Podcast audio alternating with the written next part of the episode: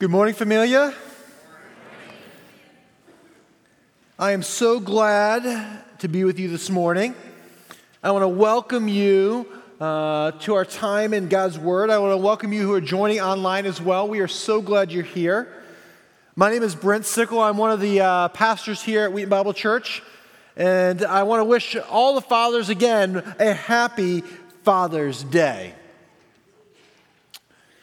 Today, uh, as you just heard Carlos read, I'm walking through this section in Matthew and continuing our series on the king's people.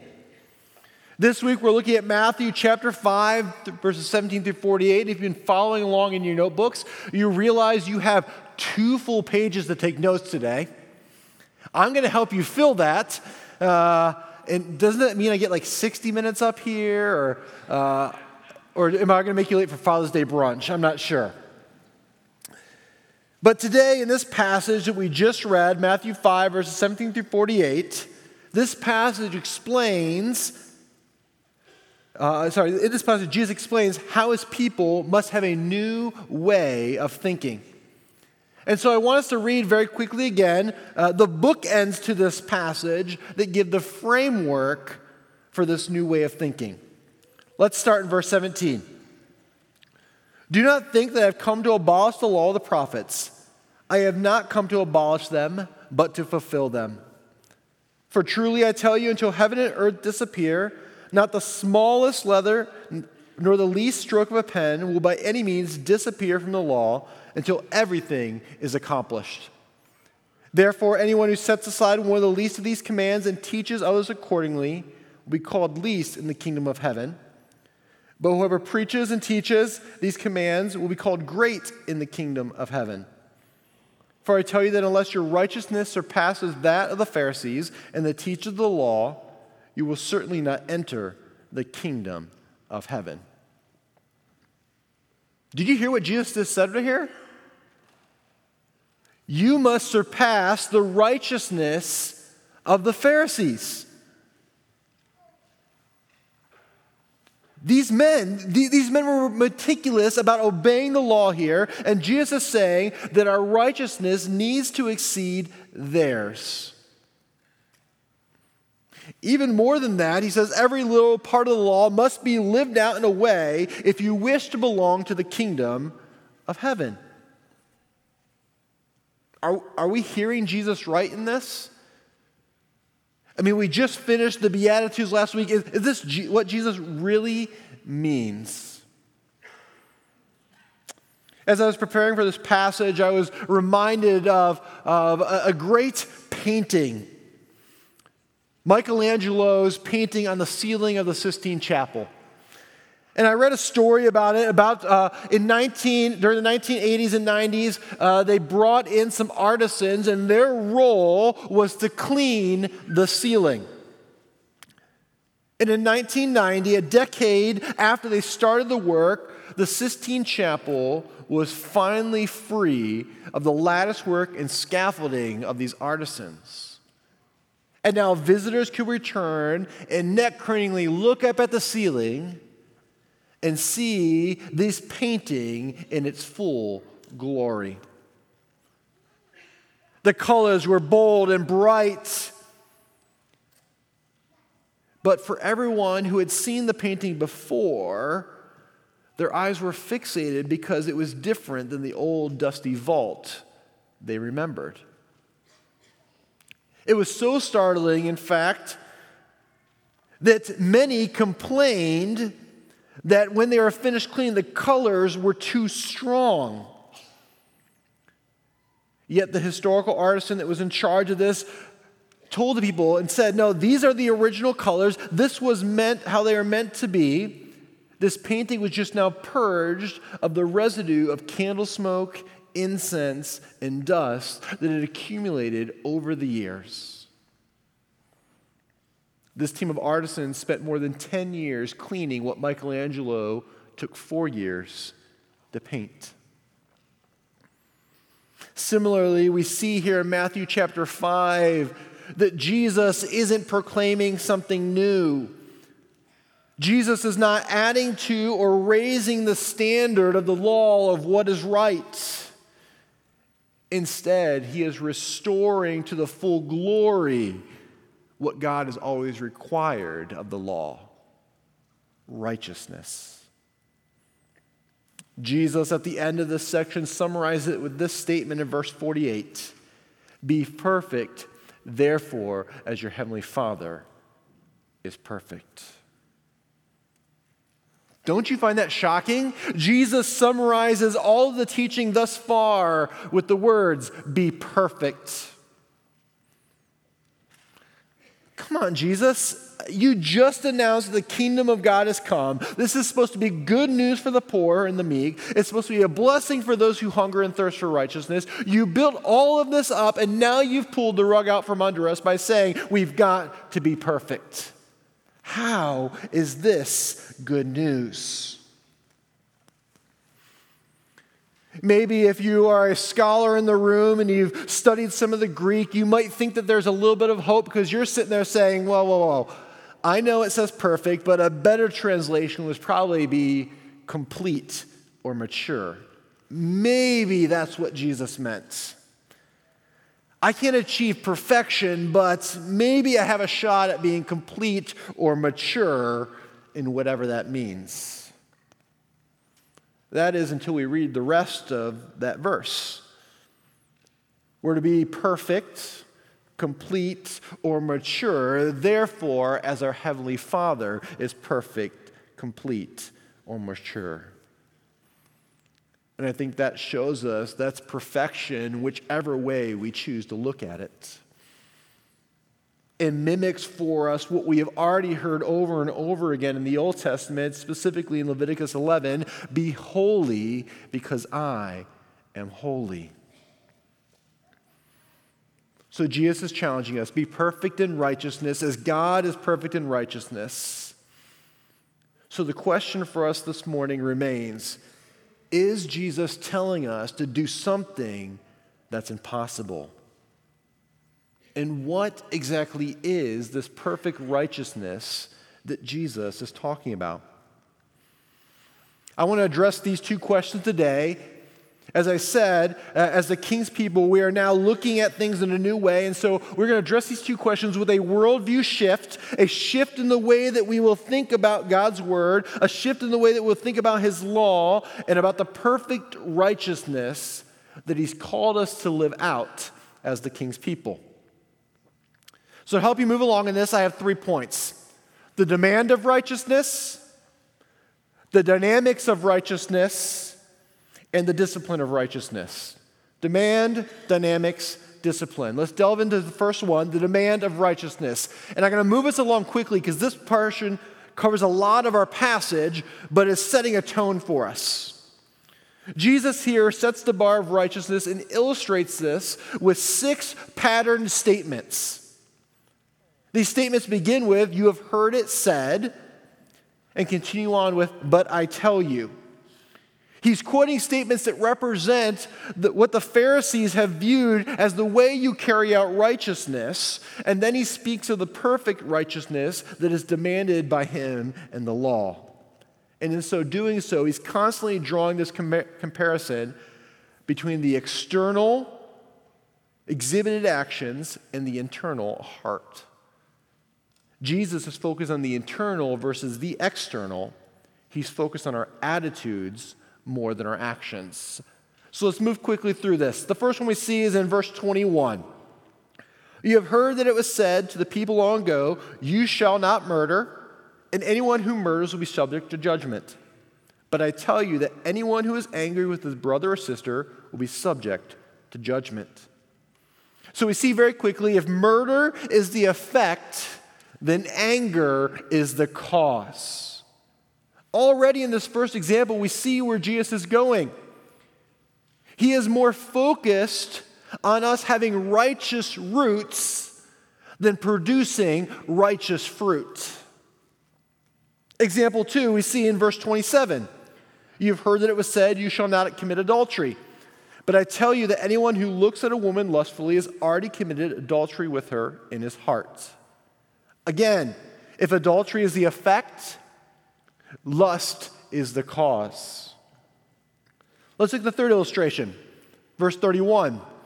It has been said, anyone who divorces his wife must give her a certificate of divorce.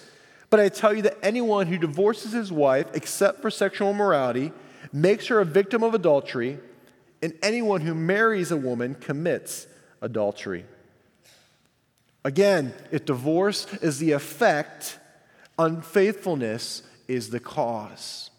Jesus is continuing to delve into the cause of what is going on in our lives. The fourth one, dishonesty. Verse 33 Again, you have heard that it said to the people long ago, Do not break your oath, but fulfill to the Lord the vows you have made. But I tell you, do not swear by an oath at all. Verse 37 All you need to say is simply yes or no. Anything beyond this comes from the evil one. So you see, adultery, divorce, oaths are all rooted in the integrity of our hearts. If that wasn't enough, Jesus adds two more illustrations that focus on our relationship with others. Verse 38, he delves into it with this way You have heard that it is said, an eye for an eye and a tooth for a tooth, but I tell you, do not resist an evil person.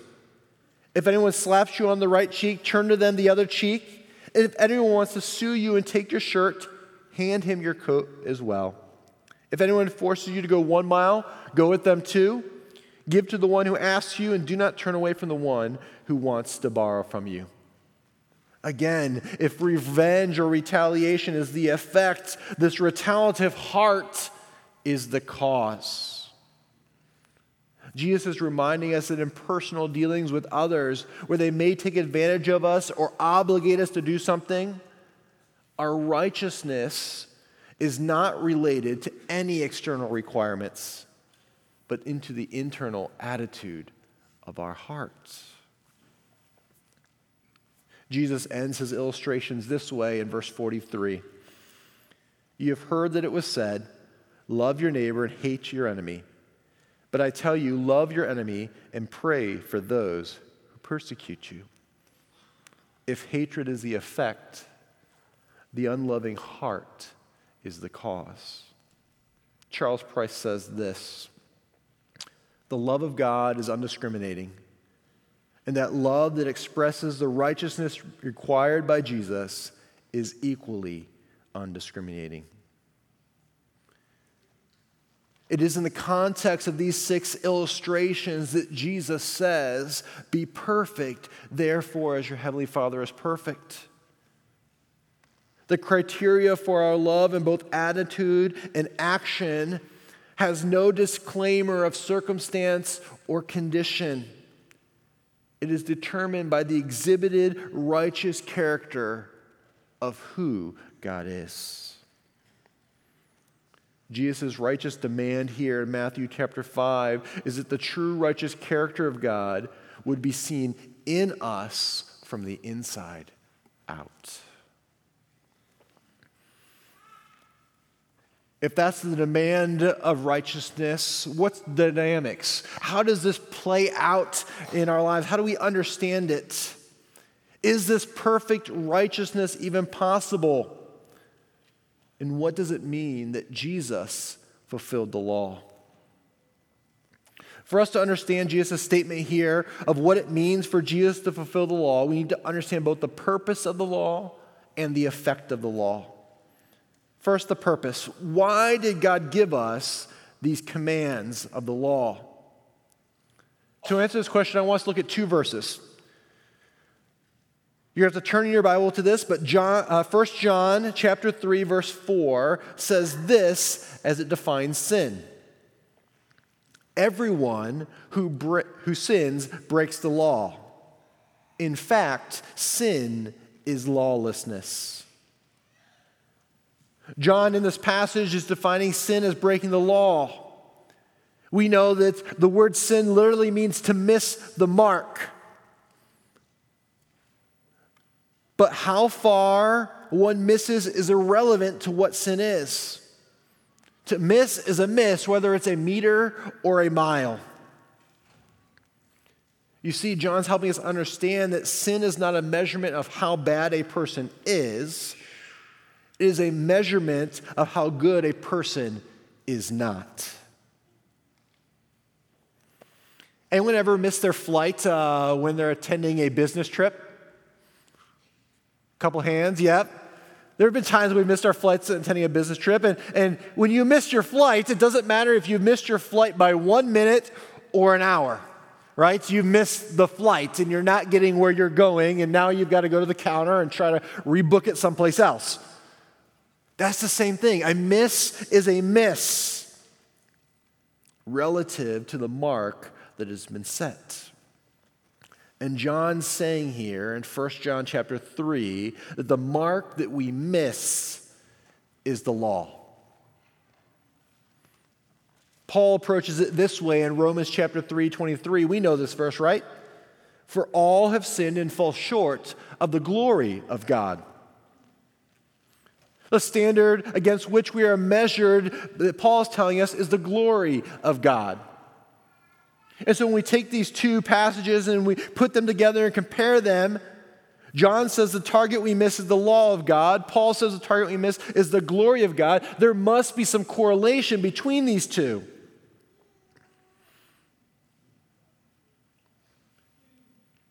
I want us to see that the law of God and the glory of God represent the same thing. And so we must discover what the glory of God is in order to understand the law of God. The glory of God is, is clearly revealed in Scripture many times and is the manifestation of the character of God. John chapter 1, verse 14 says this The Word became flesh and made his dwelling among us, and we have seen his glory, the glory of the one and only Son, who came from the Father, full of grace and truth. John says we see the glory in who Jesus is. Hebrews chapter 1 verse 3 says this, the son is the radiance of God's glory and the exact representation of his being, sustaining all things by his powerful word. After he provided purification for sins, he sat down at the right hand of the majesty in heaven. Jesus is the exact representation of God. And finally, in John 2 11, what Jesus did here in Cana of Galilee was the first of the signs through which he revealed his glory, and his disciples believed him. If we want to see what God is like, all we need to do is look at Jesus. Jesus' life, his ministry, his behavior, his actions, and his reactions portray the moral character of God. And in the same way, the law of God represents the character of God to all humanity. When God said to his people, You shall not steal, it was for one reason God is not a thief. To break the law would be to misrepresent God and distort the character of the one in whose image we are designed to function. When God said, You shall not give false testimonies, because God does not lie. When He said, You shall not commit adultery, it's because God is totally faithful. When God said, You shall not covet, it's because God is not greedy. When he said, You shall not murder, it's because God gives dignity to every human being. When he said, Six days you shall labor and do all of your work, but the seventh day is the Sabbath for the Lord, he explains it that God rested on the seventh day. He didn't rest because he was tired, but because his work was finished. The Sabbath is not designed to enable us to get over six days of hard work but that we might rest in the full sufficiency of who God is. And when the law states, honor your father and mother, it's because within the Trinity, the Son always seeks to please his Father.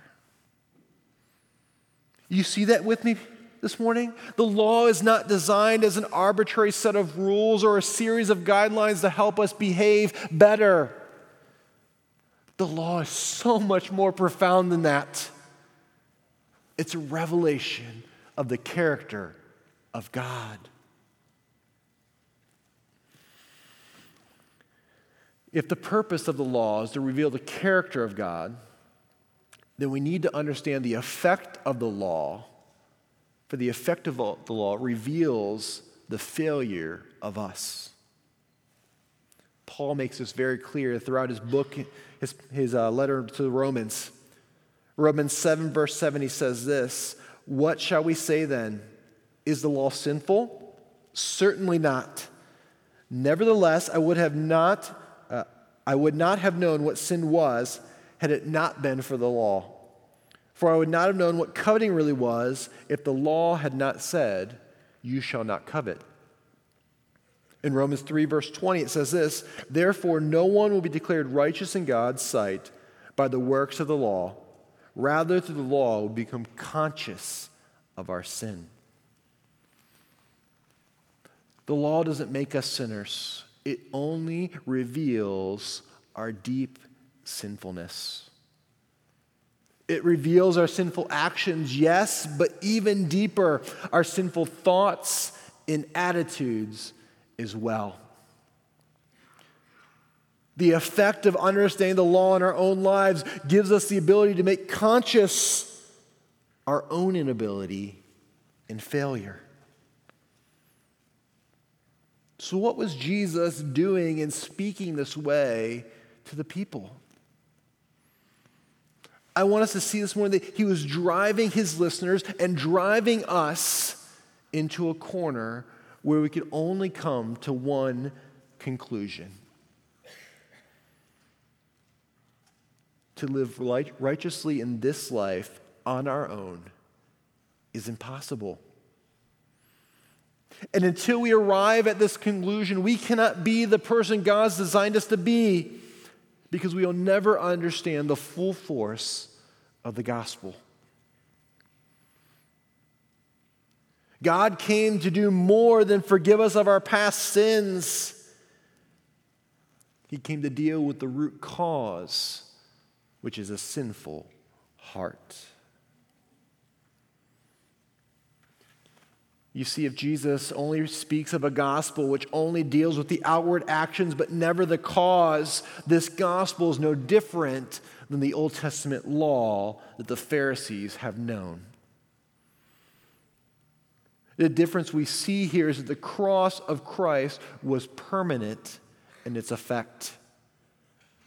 Rather than having to carry on the continued repetition of sacrifices of the old covenant, Christ's death and resurrection on the cross now gives us freedom. But understanding the effect of the law still only addresses the symptoms.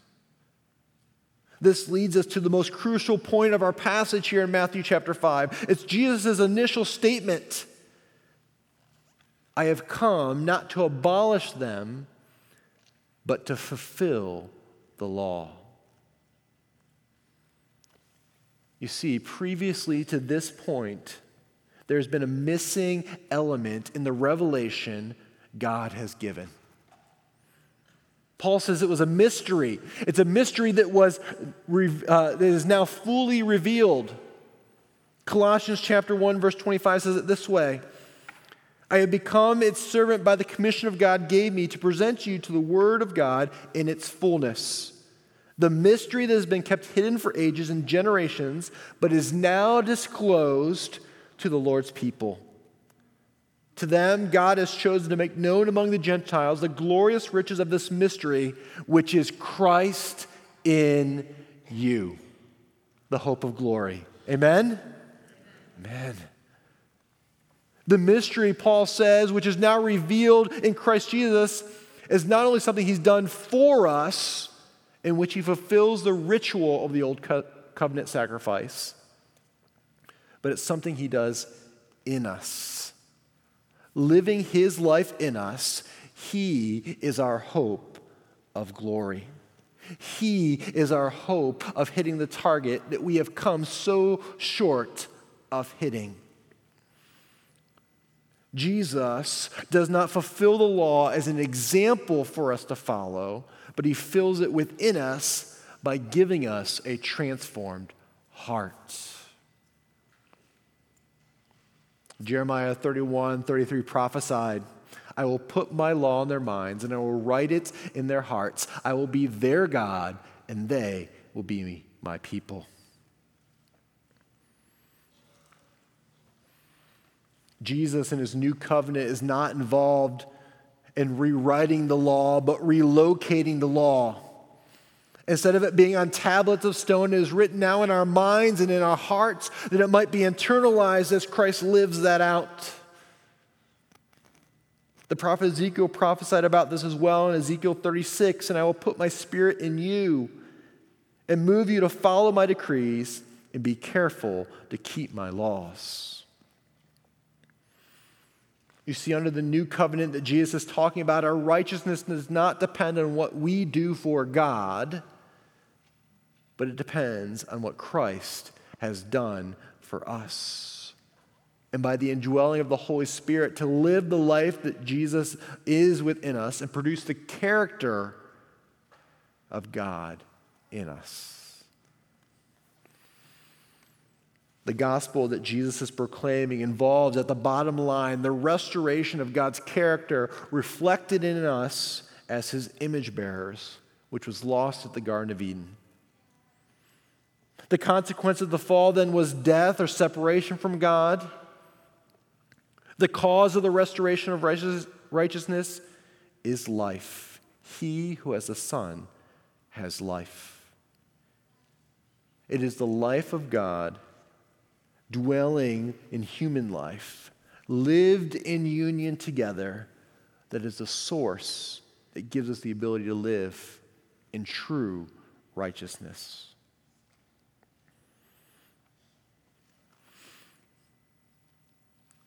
The Bible makes no claim, though, that we will be perfect in this life.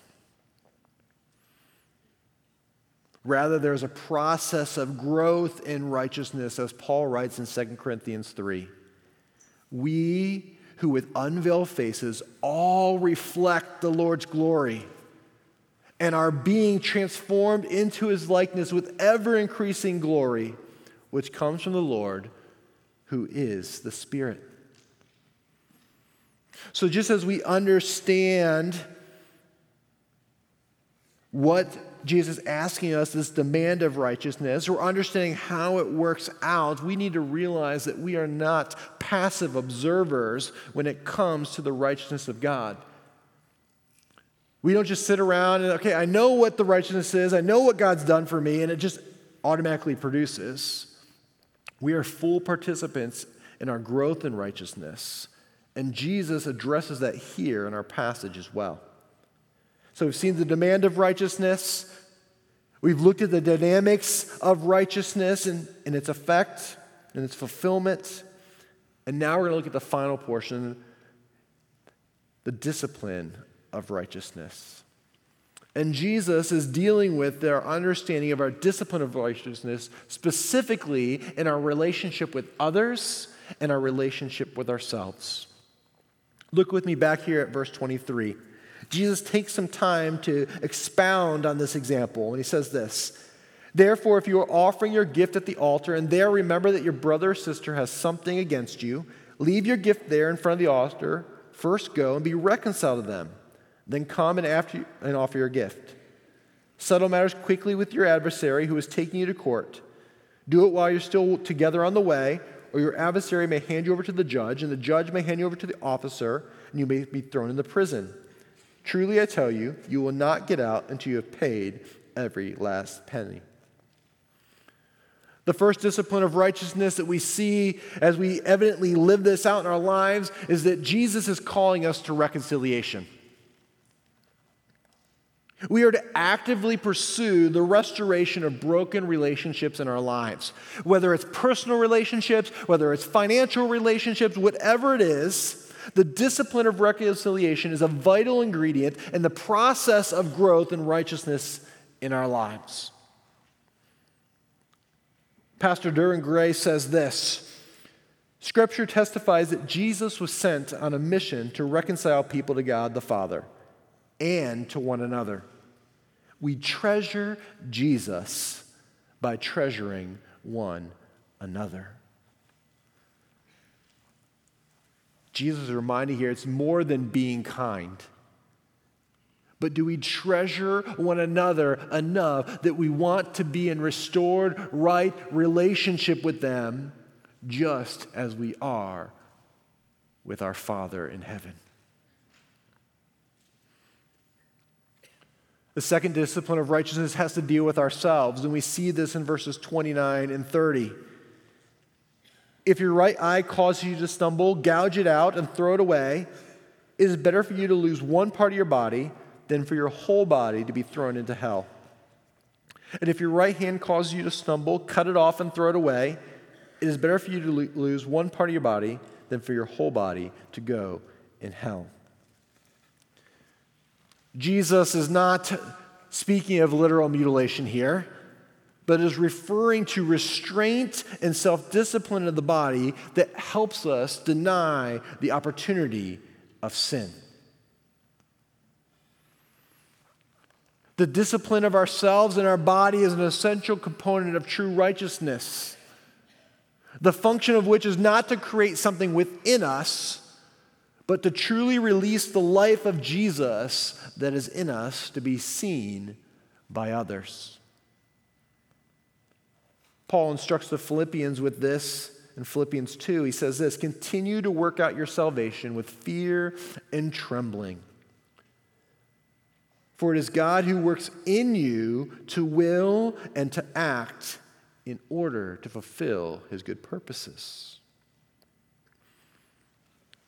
You see, our responsibility in disciplining ourselves is not to work it out in our own self righteousness, but to work out the consequence of what Christ has done on the cross through us that others might see. I've learned discipline a lot in my life through many of the sports that I've played. And if you've gotten to know me even for a little bit, you know that I am an avid cyclist. I love watching cycling, and I've been enamored with it since I was a boy, watching the Tour de France, uh, getting up really early, like at 4 a.m. in the morning, to watch the spring classics, and watching any race that I could. I had a, a bike growing up that I rode until literally the gears and, and uh, cables fell off of it. And so, uh, about a half dozen years ago, when I bought my first road bike, I started cycling. And I go out the cycle and I go out and cycle for an hour and I come back totally thrilled yet totally exhausted and barely have gone 15 miles. I remember pulling into my driveway, panting for water because somehow I choose to, chose to do this ride in the middle of a summer day. My legs ached and I was ready for a nap. And I'd walk in the door and all my wife would do was laugh. Man, I got all this excitement to, to ride this bike, and yet I had not been disciplined before that. And so it showed up. But now, I've been riding for many years and I put in miles after miles, and I get annoyed now if I have to try to get dressed for anything under 25 miles. Because at 25 miles, my legs are just feeling warmed up to keep going. And people think I might be crazy when they hear about the century rides that I've ridden of over 100 miles, or gravel races up mountains, or multi day bike packing trips I've done. And they're like, How could you ever go that far? And I tell them it takes continued discipline on the bike. I also say it's not mostly in the legs, it's mostly how long you can sit on the seat. But it took discipline. It took me riding my bike in good weather or bad weather. It took me riding my bike when it's hot or cold, and even so much so I had to ride it all year round that I bought a trainer that my bike mounts on in the basement, and I ride in my basement to nowhere. And so it is with our spiritual growth and righteousness. God's work of sanctifying us is a continual and ongoing process. It allows us to produce the ever growing fruit of God's righteousness internally within us, that then is exhibited externally to the world.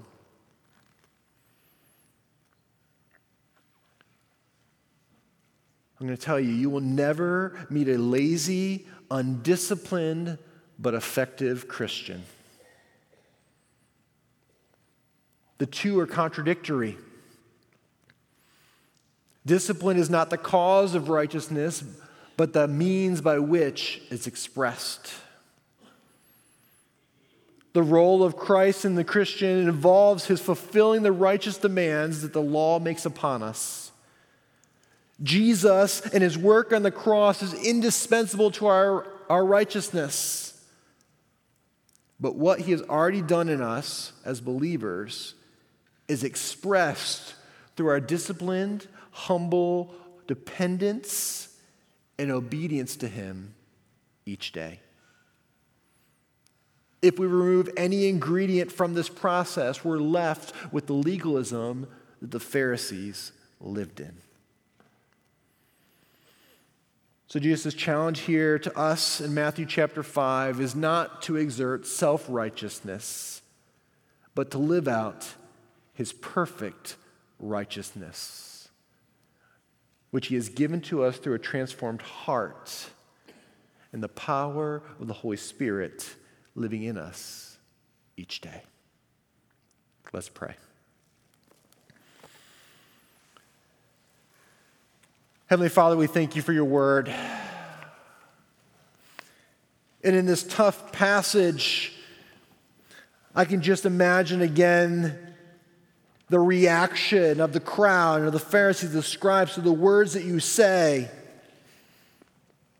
the demand that you give. But Lord, it all points us back to the hope we have only in you. Lord, we thank you that you're the one that fulfills the demand of righteousness upon our lives. And the Spirit that you've given us empowers us to live that out each day. Lord, help us to be disciplined in humble response and obedience to your word. Allow us to live that out this week as we go. We ask these things in your name. Amen.